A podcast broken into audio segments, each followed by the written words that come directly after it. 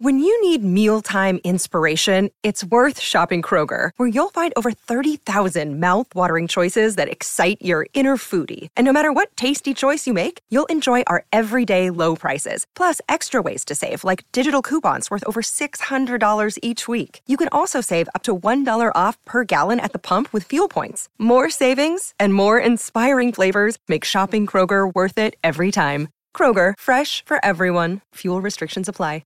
Another day is here, and you're ready for it. What to wear? Check. Breakfast, lunch, and dinner? Check. Planning for what's next and how to save for it? That's where Bank of America can help. For your financial to-dos, Bank of America has experts ready to help get you closer to your goals. Get started at one of our local financial centers or twenty-four seven in our mobile banking app. Find a location near you at bankofamerica.com slash talk to us. What would you like the power to do? Mobile banking requires downloading the app and is only available for select devices. Message and data rates may apply. Bank of America N A, member F D I C.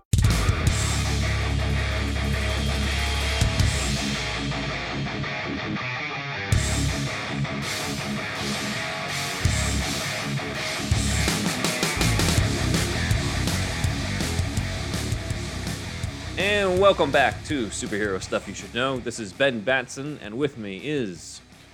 Shazam! Captain Andrew Junior, everybody. Indeed. And uh, we're going to continue this year's coverage into superheroes who wear red while also wearing yellow lightning bolts on their chests. But this time it's Shazam again, Captain Marvel. They so... had to have called that out in the comics, by the way. Uh, it mu- must have been a thing at some point. Yeah, should have been Flash and uh, Captain Marvel just pointing at each other at one point. Uh, so they should you do act that. Like a kid, but I actually am a kid. There we go.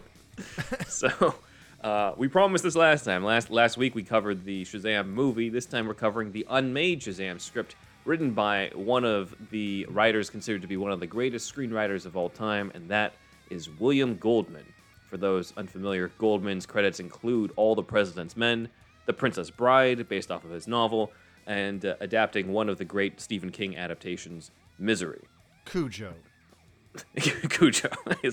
I don't think he did that one. But... he adapted it in a fucking pool of cocaine.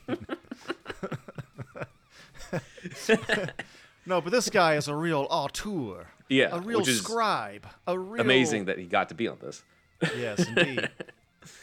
Uh, so this draft was written September fifteenth, two thousand three. So way, way back. Uh, Twenty and Go- years ago. Everybody oh, our God. age, by the way, no, like feels the same sort of feeling. But two thousand three feels like six years ago, maybe. Mm-hmm. Not twenty. Yeah, you're you're right. I forgot about. I didn't even realize that until you just said that in the preparation for this. We, twenty years ago, he wrote this. We all have this like delu- delusion mm-hmm. that it wasn't that long ago. Like for all of us, the two thousands and the two part most of the twenty tens were like a. the lost period. Mm-hmm. And then you end up meeting somebody who was like born in the two thousands. And you're like, wait, that can't be possible. You're way too, wait a minute. Yeah, you're you twenty. Think... oh God, kill me now. So twenty years ago, uh, William Goldman wrote this script, uh, was brought on thanks to producer Michael Uslan, one of our special guests. Uh, and so Uslan was one of the original producers on Shazam. He was not involved in the in the current one. However, he says that he's still proud to have been, you know, a part of bringing Shazam to life. So uh, he described Goldman's script, however, as the greatest script for the character ever written. And we're wow. going to see if that matches up to the hype. Now it compares to the movie that we did get in twenty nineteen. I would so, ask you at this point what year you thought think of that, but maybe that should be... like a held off because of spoilers. In terms of what, if like I what's agree, your overall thoughts of uh, the script. Ah, okay. I, I'd Is say it... that that goes a little bit into spoiler territory. Okay, all right. I, let's get. I also continue. want. I don't want to taint the viewer's opinion yet. Uh, yeah, yeah. So let's go into the William Goldman Shazam script from two thousand twenty years ago. Jesus. Okay, so. We open in a prison where we build up tension where a warden and several guards go through a door, into a corridor, through another door, into a corridor, through another door. Whoever they're visiting is under high, high security, and they end up in an isolated cell at the end belonging to Doctor Thaddeus Bodog Sivana, one of the major mm-hmm. supervillains in, in Shazam lore, the main villain of the Shazam movie, and also the main villain of this script. Uh, twist, though, Goldman starts out where Savannah is dead. Plot twist. Okay. So a cockroach literally comes out of his mouth. What? And uh, a prison doctor brings up that Sivana uh, is dead and most likely died in pain, which is evidence, according to the prison doctor, that, quote, there is a god. So wow, this is starting off hard, man. Yeah, I know. To be fair, so did the uh, the first movie, right? Because I remember we, we saw that in the theater, and like the first five minutes, it's like, are we in the right one? Because it just it's so foreboding and dark, right? Uh, but uh, the prison warden, however, does not believe that Sivana is actually dead, and jumps on top of Savannah's corpse and tries to strangle him. It's convinced that he is faking it. So that really sets up like this is a very, very cunning villain. Is he actually dead? We'll see. So hmm. uh, we then cut, we change the pace, we change the tone to Billy Batson, meeting Billy Batson for the first time. He is much, much younger here than the the Billy Batson we got from Asher Angel in the twenty nineteen movie. He is eleven years old in this script. Oh, uh, and he is currently at the Gates Orphanage in New York City. Uh, so this is a bit of a change because in the classic comics, the Shazam comics took place in Fawcett City, as in, you know, Fawcett Comics, which is where it was originally published. Uh, and in the, I think in the New fifty-two update and the Shazam movie, it takes place in Philly. Here, though, it's just New York City. Uh, okay. And so we start off, Billy is, as usual, an orphan who's kind of about to go through the foster care system. And he's being interviewed by, by potential foster parents who want to know what his talent is, because he talks about having a talent. And Billy reveals that his talent is being the greatest belcher in the world. Okay. Starting uh, off with some kid yes. humor. So I forgot he, you can do that. He, yes. So he proceeds to alternate between burping, swearing, and making fart noises with his mouth because Billy is trying not to get adopted because he wants to stay at this orphanage. Because at the orphanage is his best friend, Jenny, who's a fifteen-year-old girl, and an original character in this script created by Goldman. Uh, however, pictured here is kind of a similar character in the comics who's Billy's girlfriend, Sissy Summerlee. So uh, okay. that's who we have from the visuals from Dan here. But uh, in the script, it's Jenny. Jenny is the one who actually, when she was younger, found the young baby Billy Batson in front of the orphanage. She found his body. She saved his life during a blizzard, and she helped take him inside. So these two have been sort of bonded Uh, for life, and they also have a crush on each other, but they won't really say it yet.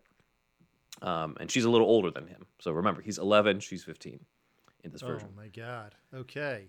So very, so very cr- young. He's crushing love. on an older chick. Yes. Uh, the head of the orphanage. The wizard, and the wizard's like, "Your balls will soon drop, Billy."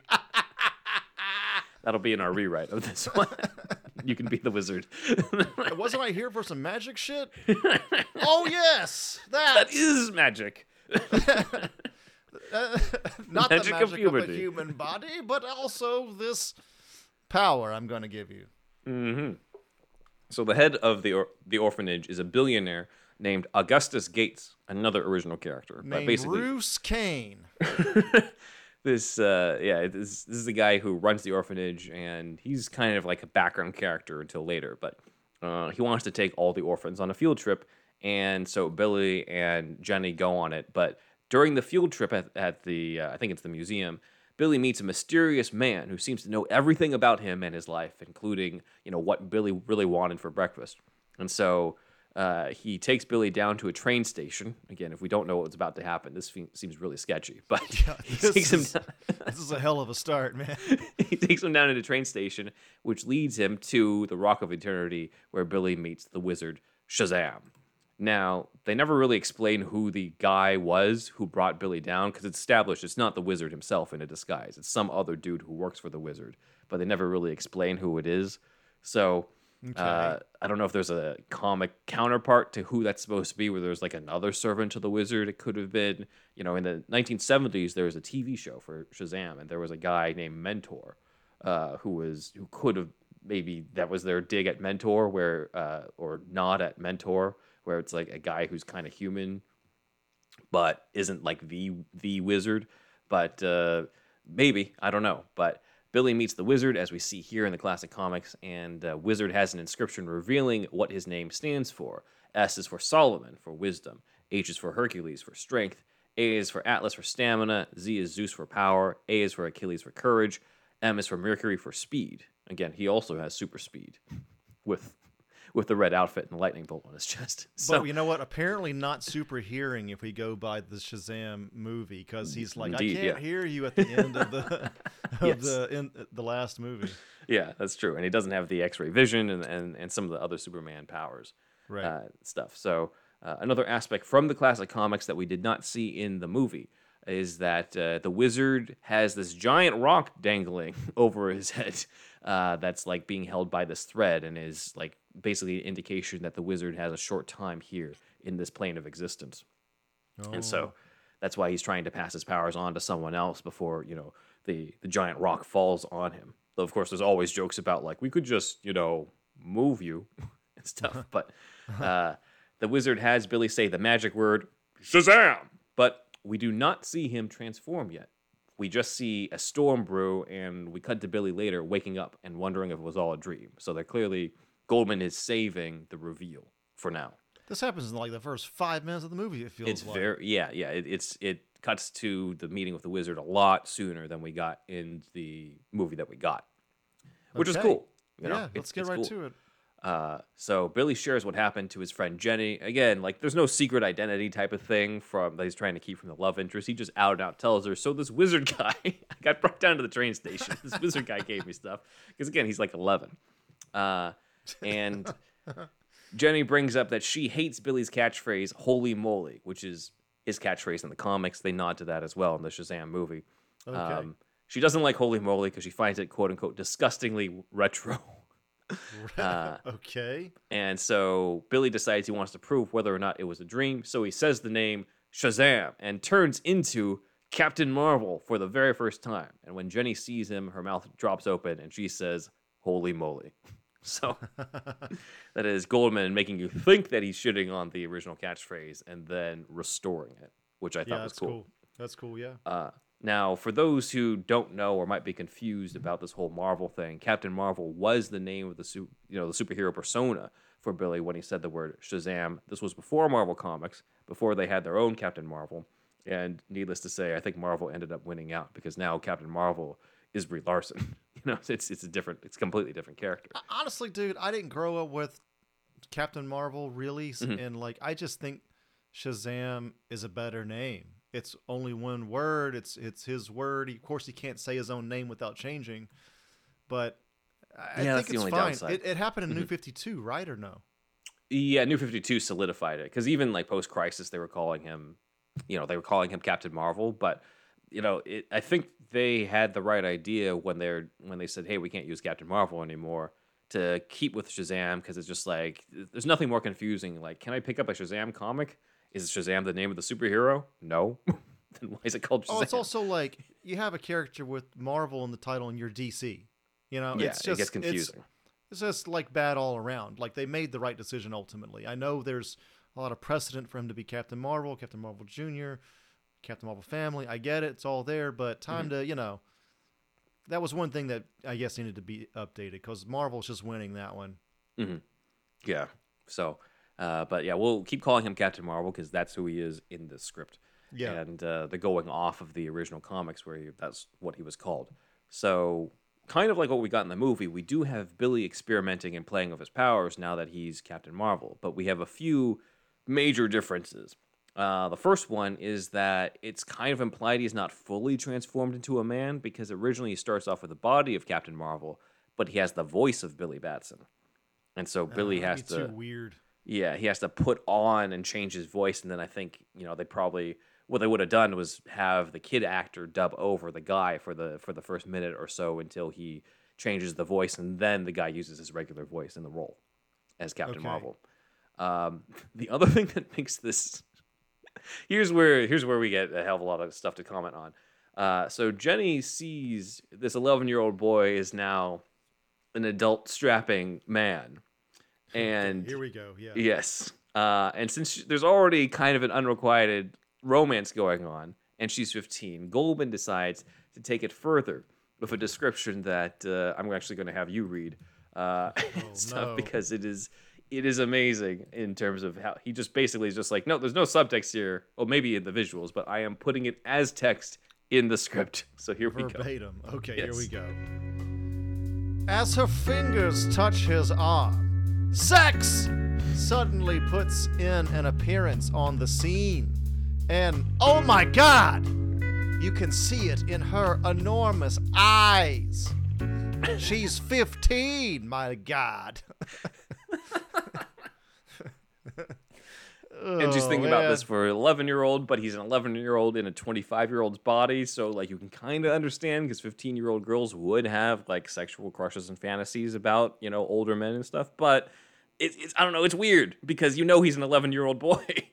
So I uh, know. I mean, she just touches his bicep. It's what it looks like, which yeah, I guess like it, is it, fine, but. It, And she's also a minor. It's not like big but... where she actually sleeps with him. Yeah, like no, there's no actual sex. It's just like Goldman really takes the time to tell you like she has sexual fantasies about Billy in this state. She's she's liking him. Oh, yeah. Oh man. Yeah. So I'm kind of skirting the line here, but all right. This is why in the Shazam movie we got, it was a dude who, who was helping him out. Right, so right. It was Freddie. So uh, that we didn't have that stuff here. But now that it's, you know, his love interest who sort of knows this, we kind of get into weird territory. But um, also along those same lines, there's another scene where she's up for adoption and she doesn't want to leave the orphanage. So she deliberately tries to uh, dress in revealing outfits and deliberately try to seduce the dad in order to get the mom to refuse adoption. So... What is Again, this? like Leon the Shazam professional. What is it? That's what it seems like. But oh, uh, yeah, again, dude. like we got to also keep in mind that most likely this would have been like a twenty-something-year-old playing a fifteen-year-old anyway. So, it's... yeah, you know, I guess, you know, you know man, yeah. I'm, I'm now thinking. Have you ever seen the French cut for uh, Leon? Yeah. Mm-hmm. I know Man, where you're going they with do this. They yeah. make some make some choices that we would have never made. And, over and she's like twelve, right? Yeah, she's like getting she's drunk. She's not a twenty-year-old playing a, a minor. She is really clearly a minor in that. So, well, anyway, anyway. moving on, guys. Yeah, yeah. uh, so it's the perfect time to cut back to the villains, where uh, or the dead villain, as the warden and scientists are trying to run several tests on Doctor Savannah's corpse to prove once and for all that he is dead. And they just can't find any other evidence outside of the fact that he's he's definitely dead. There's no pulse. There's nothing. You know, are you sure that he could have faked it? But the warden is just convinced that he he's faked it, but he has no choice to turn over I, Savannah's body. I just love eating cockroaches. Joke's on you. He's evil. Yes, uh, evil. But he has to turn over Savannah's body to his children. Now... Savannah's family was not in the twenty nineteen movie, but in the comics, he had kids. Two of them are in the script, and that's Beautia and Magnificus, who, as you can see here, are obviously the opposite of him in physical appearance. Oh my God, these aren't these aren't as. Oh, did he do like genetic experiments to have the perfect kids or something? Is that you know? What I happened? Don't know that much about about their origins. I think maybe there's uh, there's definitely something because he has two other kids who basically look like kid versions of him. And those are also the ones in the Brave and the Bold cartoon. They're bald too, like two little Charlie Browns walking around. No, they, they they have hair, but it's like it's a girl with like pigtails, but it's with a Savannah face. Oh no, that's unfortunate. She got the short end of the stick compared to Beautia. But yeah, Beautia. Yeah, oh Beautia and Magnificus are supposed to be like the peak of like human. You know what they supposed to, because Beautia is just like she looks like a model, but she's got like the brains of like the genius scientist, and Magnificus is like the like he's got like the greatest body in the world. Like it's supposed to be like the peak of genetic enhancement, I think. Uh, okay. But they show up, they appear to mourn Savannah, and they take his corpse back to their house. And Magnificus is working out as Beautia examines her father's body and ends up putting a spoonful of a mysterious substance in his mouth, which of course. Brings him back to life. Savannah lives. Shocker, of course, and she's the main villain. Um, it's kind of established with the fi- family dynamic that Savannah doesn't really think much of Beautia. He his favorite is Magnificus, and so uh, he doesn't even thank Beautia for resurrecting him. And instead, he gives a special concoction, a special formula to Magnificus to give him super strength, so that uh, you know, the greatest mind of the world can be given the greatest bodyguard in the world, that type of dynamic. Okay. So uh, a very different Sivana than we got in the uh, twenty nineteen movie, where he's kind of like, you know, fuck family. He doesn't say that, but that's kind of his attitude. uh, that. I hate Vin Diesel. So uh, Billy and Jenny are still messing around, trying to figure out the extent of his powers. It's not quite the same sort of montage that we got in the twenty nineteen movie, where he, you know, they're formally testing every power, but it's more of like, what can you do? Can you lift this rock over your head? You know, can he fly? That stuff. And uh, he ends up wearing an overcoat uh, that they took from the orphanage owner, Mister Gates, again, the billionaire dude, uh, just to make him look not so conspicuous, which, as we see here, is exactly what we got in the Curse of Shazam comic and in the movie. Uh, so that did carry over into the final film. Uh, they find that they want to buy ice cream and comics, but they don't have any money. So Captain Marvel makes them money by playing speed chess with a bunch of chess hustlers in the park. And um, they end up getting ice cream. Uh, he plays baseball with a bunch of college kids, where he uses his powers to catch the ball and stop it from becoming, from getting to be a home run and stuff, shocking everybody in the audience. Um, and then taking advantage of the fact that he's an adult. This is a similar aspect to in the final movie, where uh, he goes into the strip club. Uh, Billy goes in to watch a dirty foreign film in the theater, since he can go in as an adult. And then he comes out telling Jenny that it was disgusting, but the main actress, quote-unquote, had great boobs. So, you know, still clearly still clearly an eleven-year-old in an adult body. So, oh, man, okay. Since he's a superhero, he decides to use his powers to fight crime. He's got all these powers, he might as well, and so they deliberately go off to a rough neighborhood, where they see a boy on crutches who seems to be in trouble with some tough-looking kids, and they go in to rescue him. And it seems very deliberately that Goldman here is teasing that this could be, you know, Freddie Freeman, the future Captain Marvel Junior It's not, though. It turns out that's actually a guy who's the leader of the gang. The crutches are not real, and they're trying to steal video equipment, and they just walked in in the middle of a heist. So they take Billy and and Jenny hostage, and Billy tries to tell them, like, hey, if you just let us go return the stuff, I won't hurt you. And so right. The red herring, you know, the fake Freddie Freeman, kind of laughs it off and then slaps Jenny and asks, what have you got to say about that? And Billy says, Shazam, you bastards, which I laughed. Because, oh again, it's going to be an eleven-year-old saying this. Yeah, yeah, uh, yeah. But it's, it's in the spirit of, like, Goonies and, and you know, like, that type of stuff. Um, yeah. So, like, I could see that. Uh, Captain Marvel arrives, kicks their asses, and the leader of the gang sees his getup and asks if he's from the circus or something. Uh, and this is a cool line I'm going to have you read as Captain Marvel here. Oh, man, uh, a lot of so, lines. Yeah, so right. The guy's like, what are you, from the circus or something? I am from the circus, and you know what I do there?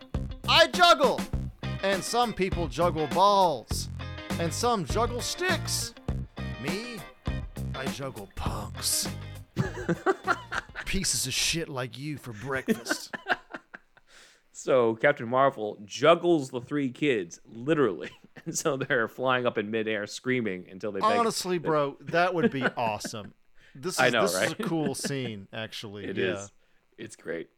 Like it's it is. It's the same reason why it was cool in the, you know, the Jeff Johns run and the movie, where like one of the first things he does is destroy the truck to get back at the bullies, because it's like that's what a kid would do. Is like he would use his powers to get revenge on the people who picks on him.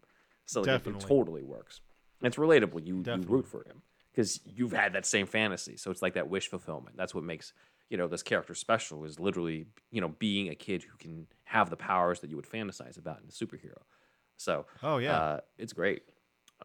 I think, uh, let's see, yeah. The, so afterwards, uh, the police arrive, prompting him to flee with Jenny, because they don't really appreciate that this random guy in red and yellow and white is is there with all these kids claiming that he beat them up.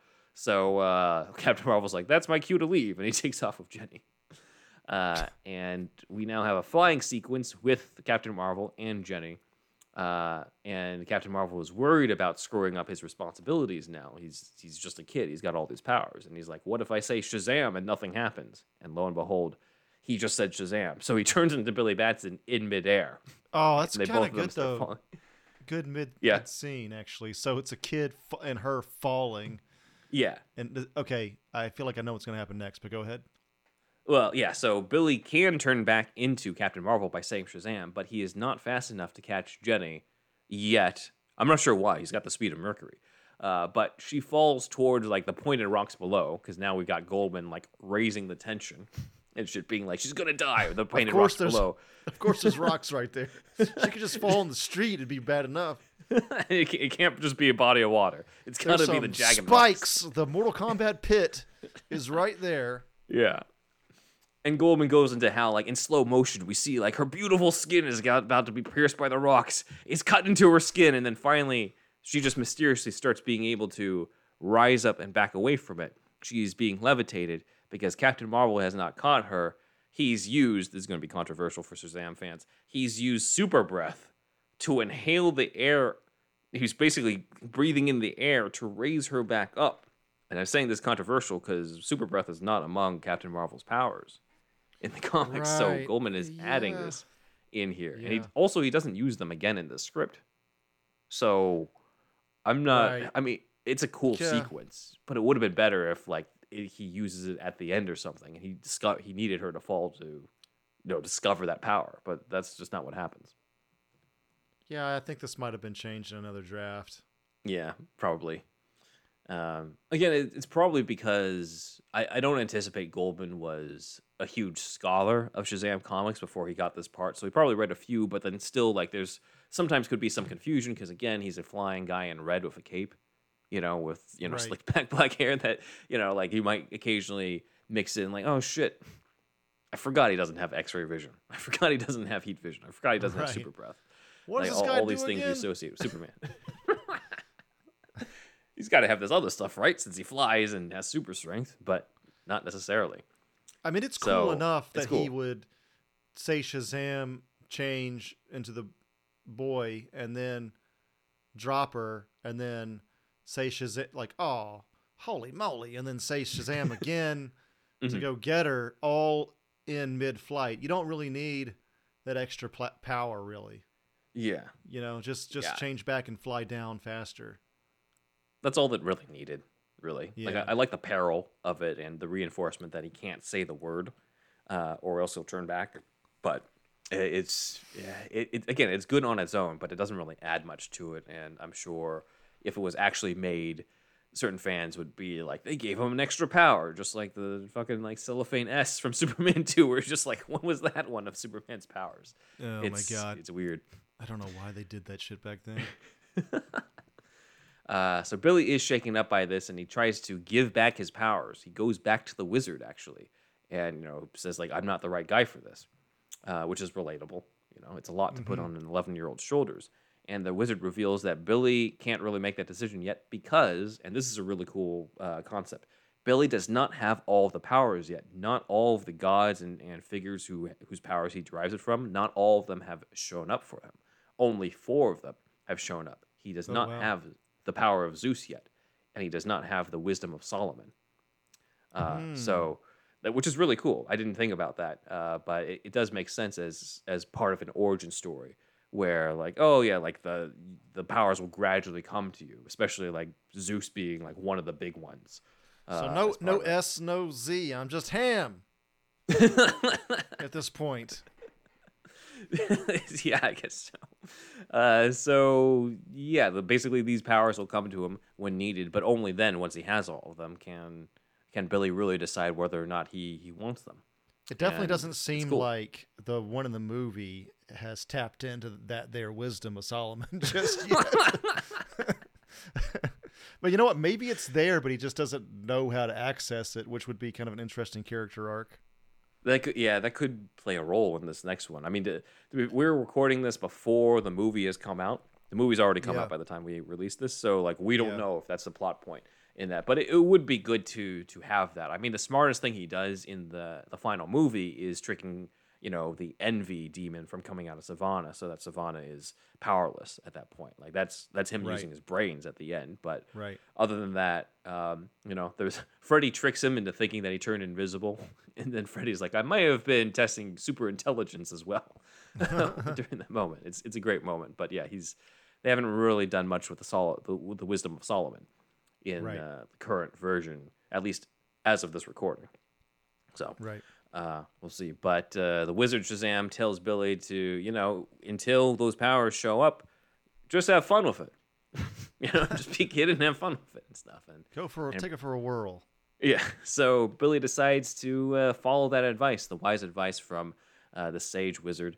Uh, little does he know, though, that a villain has been resurrected and is going to be crossing paths with him soon. So uh, I think now is a quick time to take a quick break. All right, everybody. So this month's uh, charity that we are trying to support here on this here podcast is the Christopher Reeve Foundation. Is that what it's called, Ben? Mm-hmm. Uh, full name is the Christopher and Dana Reeve Foundation. But yes, we couldn't be Superhero Stuff You Should Know without at least asking people to donate to the Christopher and Dana Reeve Foundation.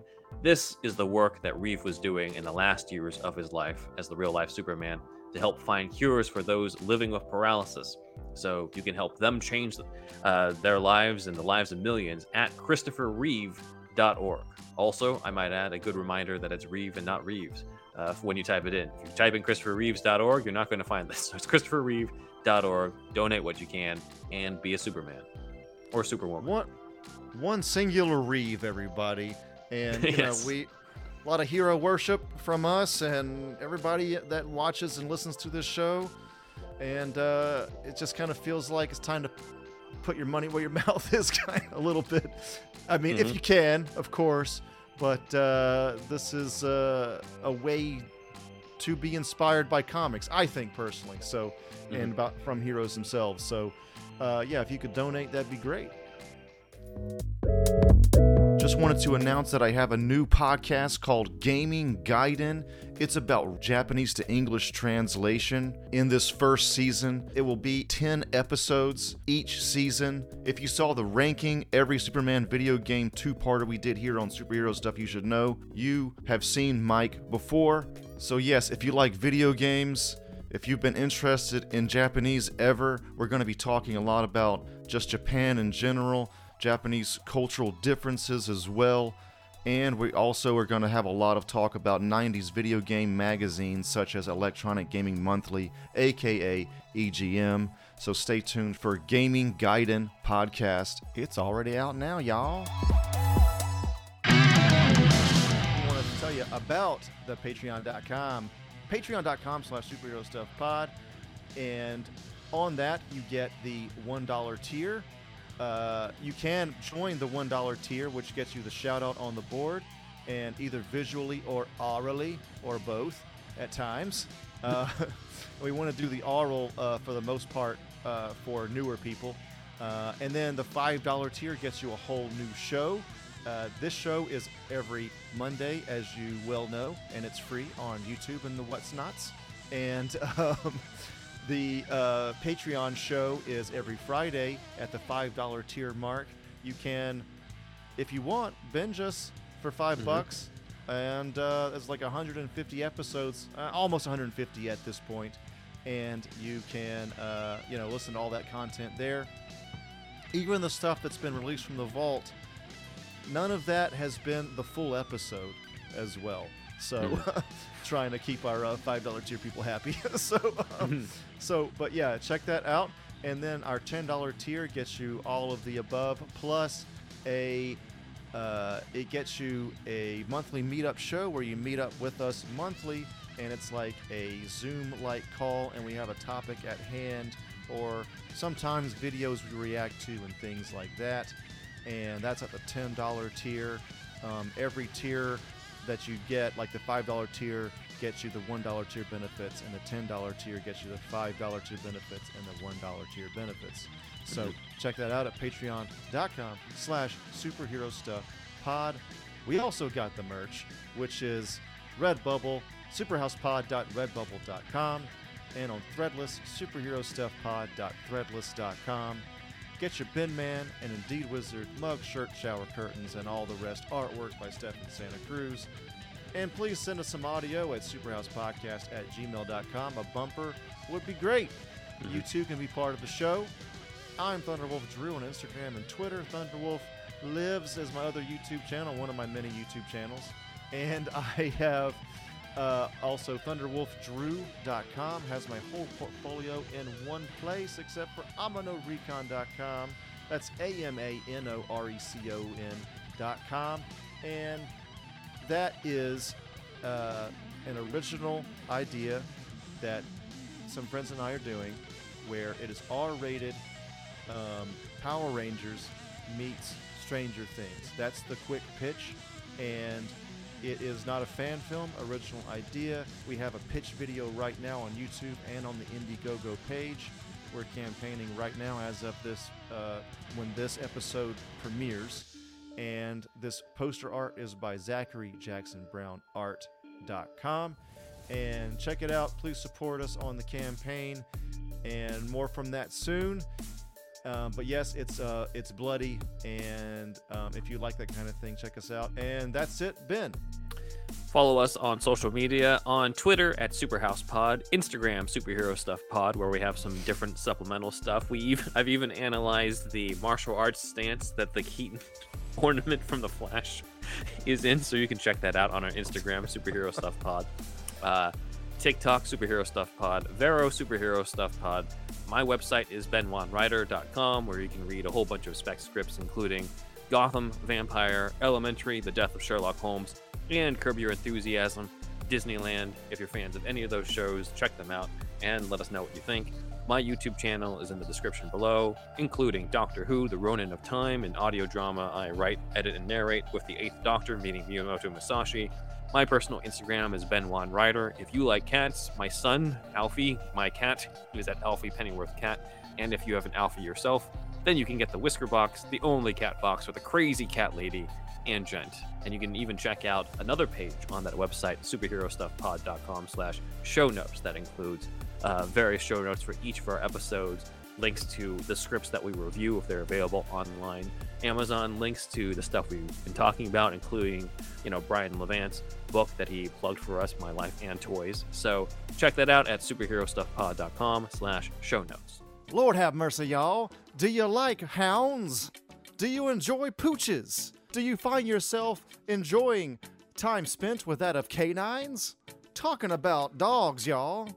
As you might have heard, Superhero Stuff You Should Know has now teamed up with BarkBox. For every month, you get a box for your special canine. Pooches. Or hounds. That's right. One free extra month if you go to bark box dot com slash superherostuffpod. Follow the link and you'll get a free extra month valued at thirty-five dollars and valid for all multi-length plans. So get the BarkBox for your hound, for your pooch, for your canine. Your doggo will thank you. I just straight up don't give a fucks. We're back. And so Billy Batson is deciding to have fun as Captain Marvel. So let's get into it. Uh, there's a kind of a cool scene in the comics where Billy has to take a test. It's for grammar. Wow. And uh, he's taking the test here. And uh, he's not very good at grammar. So he says Shazam. And this ghost of Captain Marvel shows up to help him with the grammar. What? So there, this is in the comics. Yeah. Right? Most obviously. So, but this, so he put that directly into the into the script. Yeah, it, it does beg the question, though. I'm just like, wait, so I thought Captain Marvel was just him as an adult. But, like, if there's a separate spirit Captain Marvel who also knows the stuff better than he does, then... Oh, I guess he's channeling the wisdom of Solomon at this point? Maybe maybe this is a, yeah, a visual representation of the... of him channeling the wisdom. But I feel like... the rule should be he doesn't get the wisdom unless he changes into Shazam physically. Yeah, because otherwise... I mean, it's also convenient in the script because he's just alone in this test-taking room anyway, so he could have just transformed into into Captain Marvel and nobody would have noticed. Yeah, I, doesn't it feel like, especially... Com- I mean, I know the script is from twenty years ago, not mm-hmm. sixty, but it feels like comics at that time where this panel is from mm-hmm. is... like they were probably kind of loose with the powers. Like, you know how Grant yeah. Morrison w- always talks about uh, Superman's uh, got little Supermen that fly out of his fingers. You know what I'm talking about? Yeah. Yeah. Like it, it's it's time where the rules were looser. And so like continuity went out the window. I mean, look at, you know, Stan Lee was called out because sometimes he forgot that it was, it, it was Bruce Banner and wrote that it was Bob Banner. And then when he was called out, he's just like, Well, I guess his name is Robert Bruce Banner. There, I fixed it.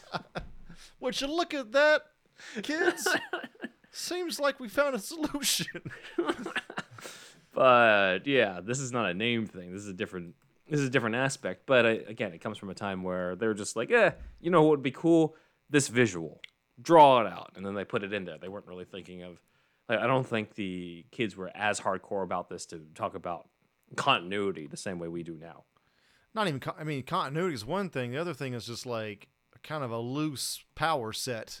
Yeah, that too. Like what? Ex- they just like yeah, it just kind of does some mystical stuff, mm-hmm. you know. Like these days, people want like an exact answer.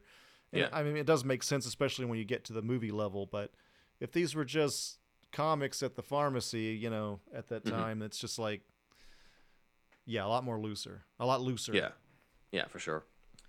Uh, so after Billy takes the test and aces it. Uh, the head of the orphanage, Mister Gates, he plays a role in the plot because he gets kidnapped by Sivana. And he gives a clue to Billy and Jenny that he might be in trouble. It's a weird clue, though. He acts as if they're uh, they're like new at the orphanage. He's like, "You guys are new here, so you don't know the rules." As he's being as like he's being escorted by a driver who's like Sivana and Magnificus in disguise. Uh, but they decide to investigate and follow Gates. Uh, to find that Gates is among several billionaires who have been kidnapped by Doctor Sivana, who wants their money. Gates refuses to hand over his money to a criminal like Sivana and wants to dedicate, you know, continue dedicating, uh, you know, his money and resources towards helping orphans. So Sivana promptly has his son, Magnificus, throw Gates over the edge of the building. However, they notice after a while that they have not heard Mister Gates land. And they oh, look no. over and realize that Captain Marvel has flown up and saved Mister Gates. He's also disguised himself as a bellman of the hotel to sneak in and rescue the uh, the other billionaires. So now it's Captain Marvel meeting Sivana for the first time and facing off against Magnificus Sivana. Now, remember, okay. Magnificus has a super strength formula in his veins, pumping through his veins. And somehow Sivana has devised a formula that makes him stronger than uh, than Captain Marvel, making him stronger than the strength of Hercules. So uh, Captain Marvel basically gets his ass whooped as uh, Shazam, the wizard in the Rock of Eternity, is just like, "I'm sorry, Billy." Uh, however, during this, he is in need of a power. He is in need of the power of Zeus. And so Zeus arrives for him. He gains the power of Zeus. He flies Magnificus up into the air and drops him hard from above, breaking basically every bone in Magnificus's body.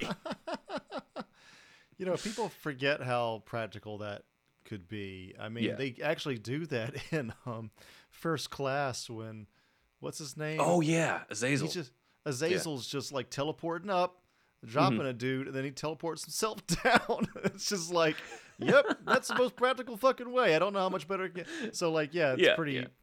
it's funny to see it in this context as well. Yeah. Uh, but of course, you know, he doesn't end up killing Magnificus. Yeah. Uh, he just ends up breaking him. But Magnificus is basically out of commission for the rest of the script. Doctor Sivana, okay. however, is bent on revenge and wants to know who this Captain Marvel is. And so he studies the video footage of it and notices Captain Marvel at one point during the fight say, "Holy moly." He deduces from this, There's not because that he's... one kid on the planet Earth that says that. You know, that would have made more sense than what's about to happen. So oh, he de- that would have made he, more sense. Yes, yeah, so he deduces that Captain Marvel must be a child because a child, it's only a child is holy moly, and the child must have been given powers by the wizard Shazam, who, even though he has not been mentioned beforehand in the script, was the enemy of Sivana beforehand and is the one who threw Sivana in jail. So Sivana makes a lot of leaps. He's fucking Sherlock Holmes in this one. He's the world's greatest detective, not Batman in this, where he figures out just from the holy moly that oh, man. some kid is Captain Marvel, given the powers from Shazam. So uh, he has Beautia doctor, uh, you know, the image of Captain Marvel to make him look younger. And, of course, she is such a brilliant scientist that she's able to show that the face of young Captain Marvel is an exact representation of the face of Billy Batson. So... Oh, man. Uh, they figure out that Billy is Captain Marvel. So they decide, how are we going to bait Captain Marvel? Somehow they know that he's really close with Jenny, so they decide to kidnap Jenny. Again, this is another do. leap. Goldman might have needed another pass on this one. Another pass like, on this one, man. How do you know about this? So Savannah yeah. and his daughter pose as a couple to adopt Jenny in order to kidnap her. Uh, and uh, Billy realizes something's wrong when Jenny never calls the orphanage uh, to follow up. So he goes to Savannah's place as Captain Marvel, where uh, Savannah has brought up, you know, Jenny's being kept in a cell. Uh, and it's a cell at the end of a tiny tunnel. So Savannah, being his size, is small enough to crawl through the tunnel, but Captain Marvel is too big. So you would think at this point Captain Marvel would just crash through, but instead he changes into Billy Batson in order to fit into the tunnel, which just allows Savannah to knock his ass out. Not quite oh the wisdom God. of Solomon. Just so, knocks out a kid. Okay. So Savannah uses potions uh, on everybody. He uses one that removes Billy's ab- Billy's ability to speak, so he can't say the word Shazam, and he can't. I mean, yeah, that's, you know, a, that's a good scene to have. You know, yeah, you need I mean, that. This is an obvious thing you need to have as for, for Billy. Yeah, I mean, sure. Yeah, in order to have that peril, because then if it's so easy for him to say it, then it, it kind of removes the danger, which is why a lot of the cliffhangers for the uh, the Adventures of Captain Marvel serial had it where, like, you know, danger is happening to Billy, but Billy can't say the word. Like that, mm-hmm. that was kind of a, a it was a cliffhanger for at least a couple of the episodes in that. So uh, yeah. here it's. It's he's no longer able to say Shazam, and Savannah takes another potion that gives him like these fiery eyes, like flames are in his eyes that allow him to render people brain dead. Uh, and okay. so he he does this to Jenny, rendering her her basically her mind useless. And he decides he's going to do it on a broader scale by going to the giant stadium and destroying everyone's mind at the baseball game. Why there specifically, I don't know. Maybe he hates the Giants. Maybe he's a fan of their rivals. I mean, but... the Shazam two has that uh, baseball stadium scene in it, it looks like. Yeah, so maybe that's a reference to this. They're just like, we'll find some way to add this in. That's a good point. I didn't think about that. Yeah. Uh, but yeah, baseball stadium is in peril in this one, as it will be in the uh, Shazam uh, Fury of the Gods movie. So during this time, however... Beautia is fed up with her father. Again, her father has never been grateful to her. She'll never be good enough for him. And she's also crushing hard on Captain Marvel, even though she knows that's an eleven-year-old boy. This eleven-year-old boy oh is the object of sexual fantasies from these women. In this. At least so, the body is adult, but still, yeah. I mean, this is always, this is kind of like the weird issues that pop up with Shazam. Yeah, which is why I'm glad the movie didn't really cover any. Like, he doesn't have any love interest in this, or or, the, or if he did have a love, love interest, it would have been Billy's love interest. It wouldn't have been, you know, the the superhero's love interest. In this oh, one, sure. like, it would have made sense too if Beautia only knew Captain Marvel and didn't know he was a boy. But here, like, she very much knows that he's a boy, so right. um, but she still loves him. So she has another potion she's devised that she makes Billy drink that gives him the ability to speak again. And uh, she's in love with him, of course, and says that they will be together forever. Uh, they kind of, Goldman's kind of hearkening back to when Miss Tessmacher uh, in Superman the movie saved Christopher Reeve from the pool with the kryptonite and took off the kryptonite right. necklace. Like, it feels like that right. type of beat here. So uh, he owes it to Beautia to save him, and so he says the word, changes into Captain Marvel, and challenges Savannah to a duel of wits. Uh, not a big fist fight, but a duel of wits. So if he could figure out the antidote to bring Jenny's mind back, along with the people at the Giants game, then Savannah will basically surrender and allow himself to go back to prison. If Savannah wins the game of wits, though, and Captain Marvel's not able to come up with the antidote, then he will retire forever from being Captain Marvel. So okay. that's the wager. Savannah agrees, and they face off, and it is in this moment that the wisdom of Solomon finally comes to Captain Marvel.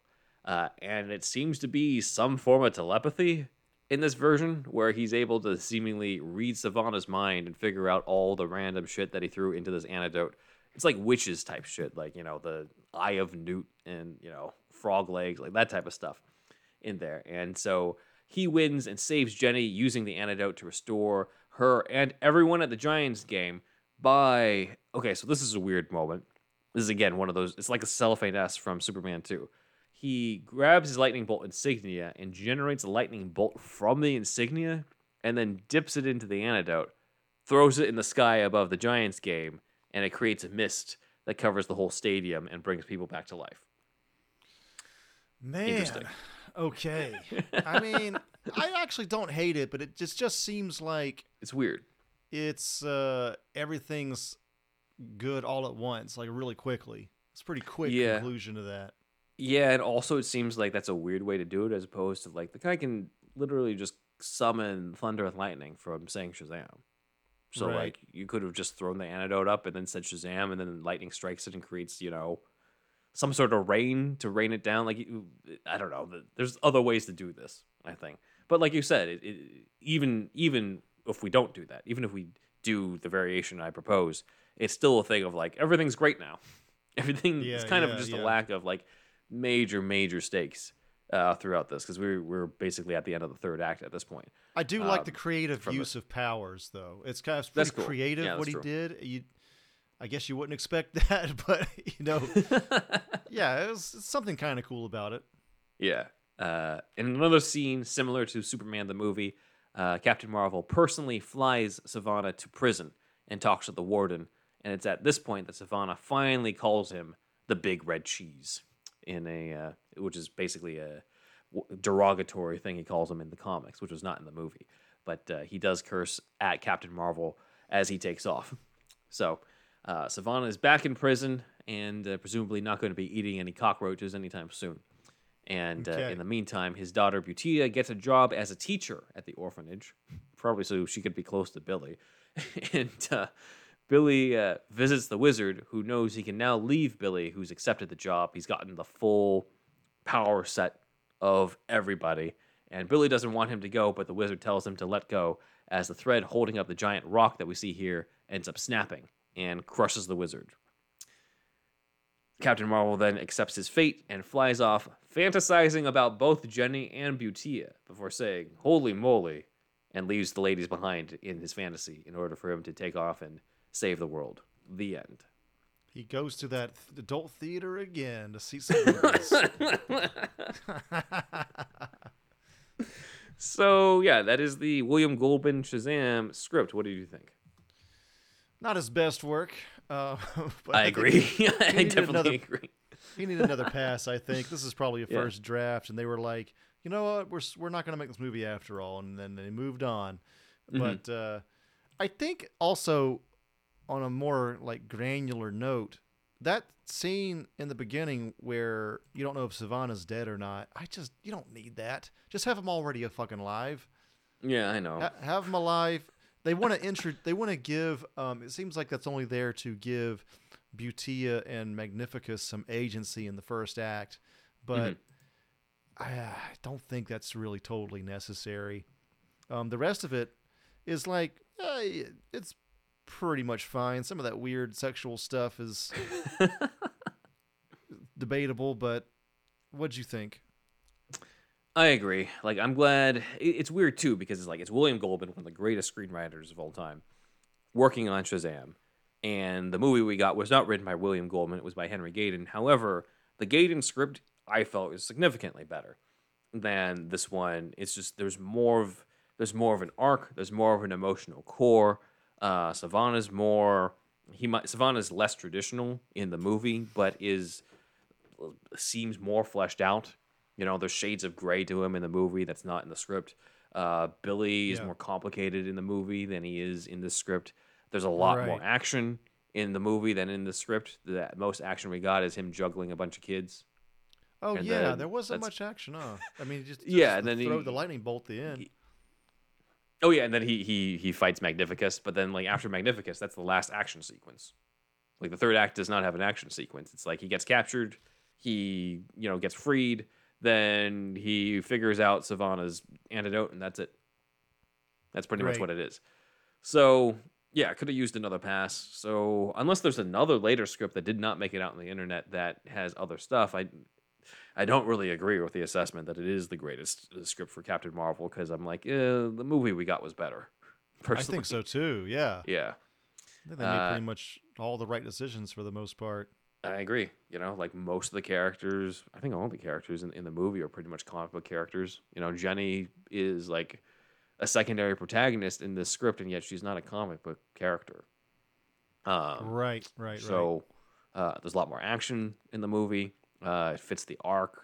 Uh, there's just there's just a lot more going on in the movie compared to this, where it just feels very light. There's just not really a lot going on, which made it easy to recap here.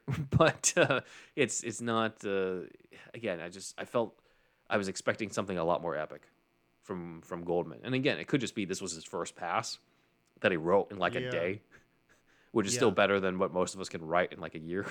But uh, yeah. it, he could have, like, there might be like a third or fifth draft out there that is like what Uslan was talking about. So I, I I'm not going to shut the door on the possibility that there's a better version written by Goldman out there, but I don't think it's the one that I read. Yeah, I was kind of hoping for, for more too from this, but mm-hmm. you know, again, first pass probably. Yeah, it's fine.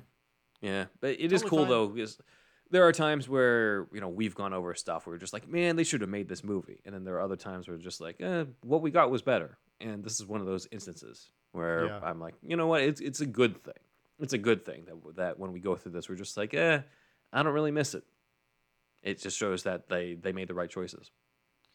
Him being eleven just changes everything, doesn't it? Like being thirteen, fourteen, fifteen, whatever he is in the in the uh, last movie, mm-hmm. like it's just it seems to make more sense, I think, overall. Yeah, yeah, because otherwise it's just like there's certain things that seem almost like you you can't go with because it's not quite at the right age for him to go through that, but it's, you know, it was definitely relatable in the in the movie we got with with him being like, you know, a little selfish based off of his um based off his background. And here yeah. like Billy doesn't really, like, what's Billy's flaw in this? That he just doesn't really believe in himself that much.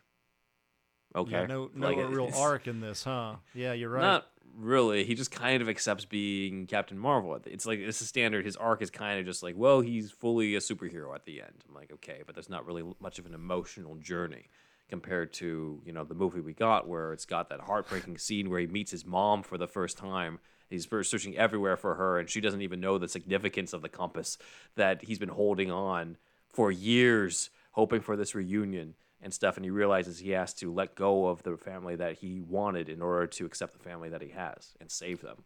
His arc, like, that was so much more powerful. His arc in this was having gone from having seen no boobs to having seen boobs. Fantastic arc. Fantastic. A plus. Cinema score. A plus.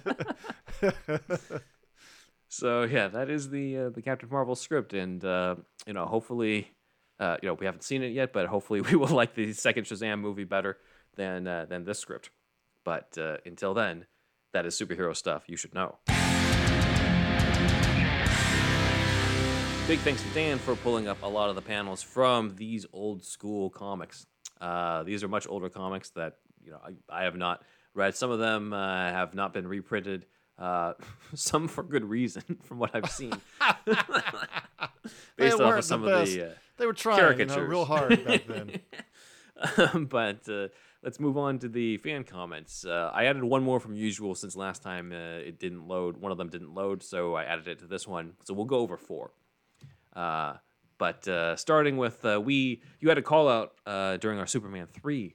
Uh, deep dive into the unmade treatment about Brainiac. Like, what is it about Brainiac? Pitch Brainiac. Oh, yeah, so, yeah, yeah, yeah, yeah. Jack Guadera has a pitch for Brainiac, so let's hear this guy out. Okay. If I were to tweak Brainiac, I'd make him more of a pitiful villain. His makers gave him a Sisyphean task. Document all knowledge in the universe. But countless amounts of information are lost every second due to simple things like entropy or user error. So it's a hopeless task. He's failed before he's even started. And this realization mm. drives him insane.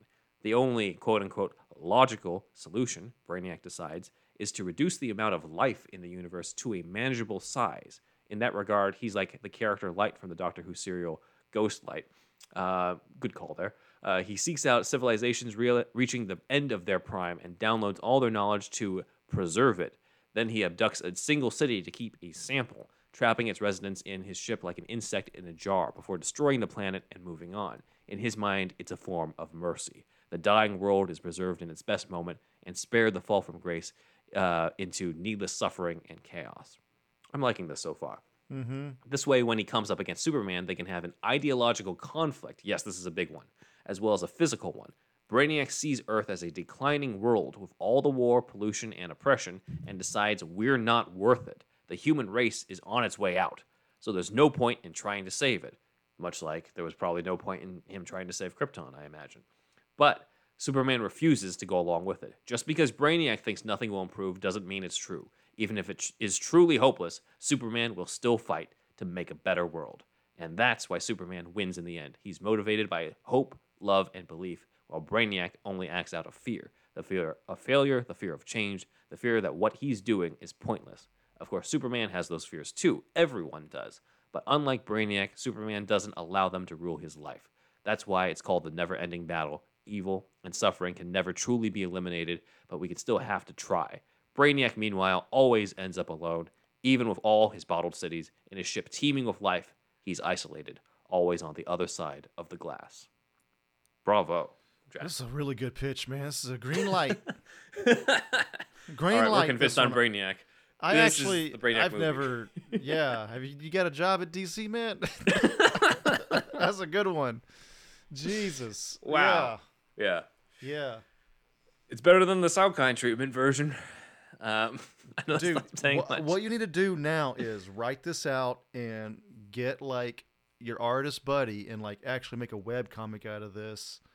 Obviously not for profit because it's D C characters, but like if you you know get this out there, this would be kind of good to see online uh, at mm-hmm. least. And you could, I mean, if you want to work in comics, like, and again, we don't work in comics either, uh, mm-hmm. believe it or not. But um, you know. Shit, man, this is good. This is a good yeah. one. This is great. Yeah, yeah I, I really I, like this. Yeah, it was I, the ideological conflict. Once we got to that, I'm like, oh, I'm sold. It's it's all about hope, which is it, it's exactly where you should put it. And like the the background of, of why Brainiac where is where he is, and, and the ideological conflict, like that's it's so well done in this. And he gives Earth another tomorrow. Indeed, I guess. But uh, yeah, I mean. Yeah, his uh, being tasked with, um, what was it, preserving all life? Or, no, recording Yeah, it. documenting all knowledge in the universe and deciding to take a you know a shortcut by reducing the amount of life in order to make it more manageable. That's insane, man. Yeah, I mean, that I never would have thought of that turn, but yeah, that's good. That's good. That's great. Yeah.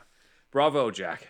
Bravo. Yes, bravo. Thank you. Uh, so Braxton Wages has a... Uh, has a comment, not necessarily a pitch on Brainiac, but like why he likes Brainiac. So he says, I think the reason people want Brainiac is because people think Superman doesn't have that good of a rogues gallery, which I completely disagree with. And honestly, the thing for me is the look of him, the green and the three intersecting circles on his head, and the fact he is an alien menace. As far as comic stories go, not much. I like the interpretation of Brainiac in the Alex Ross mini- maxi series, Justice. He was like a sadistic doctor in that story. Yeah, I remember the panel where it looks like he's about to vivisect uh, Aquaman uh, at one point with a scalpel, and he's people in like a white some, lab coat. People bring up some Jeff Johns run as well. I've I've actually read it, but I forget. Is it just called Brainiac? Superman Brainiac? I think it is. It's the one that got adapted into Superman Unbound, right? Yeah, that yeah, one? yeah, yeah. I've read that. Yeah, I haven't, it was, I haven't read it was that okay. One. Yeah, it was okay.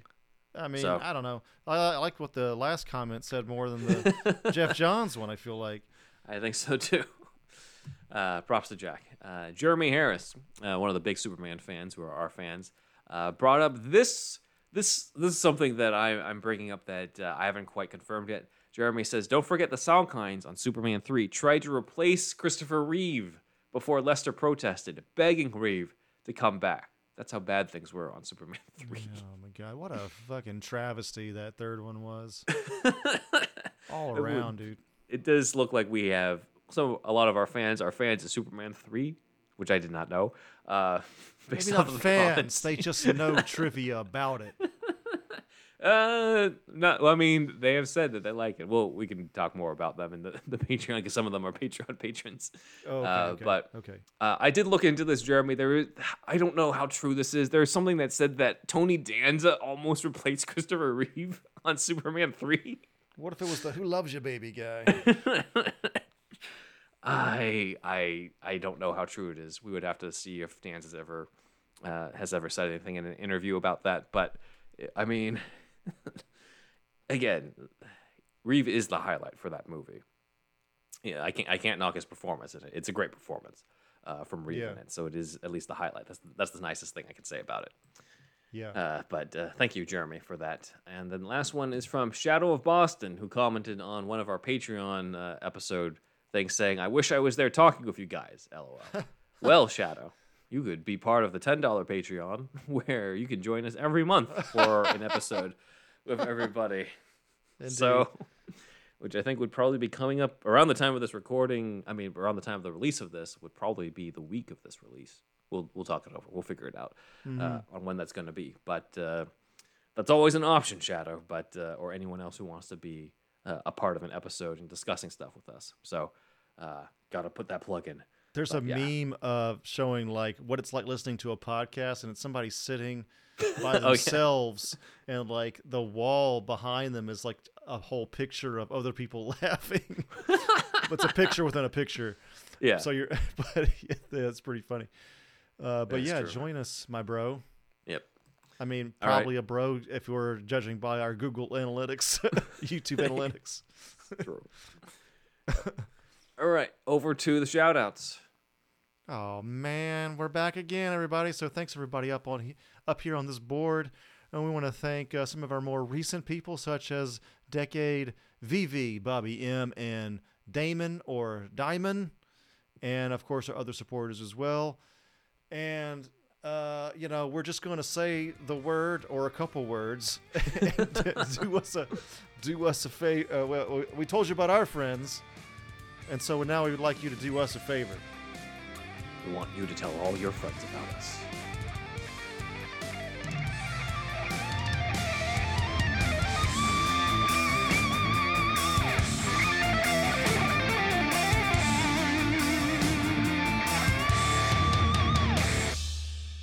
Indeed! You're listening to the Geekscape Network.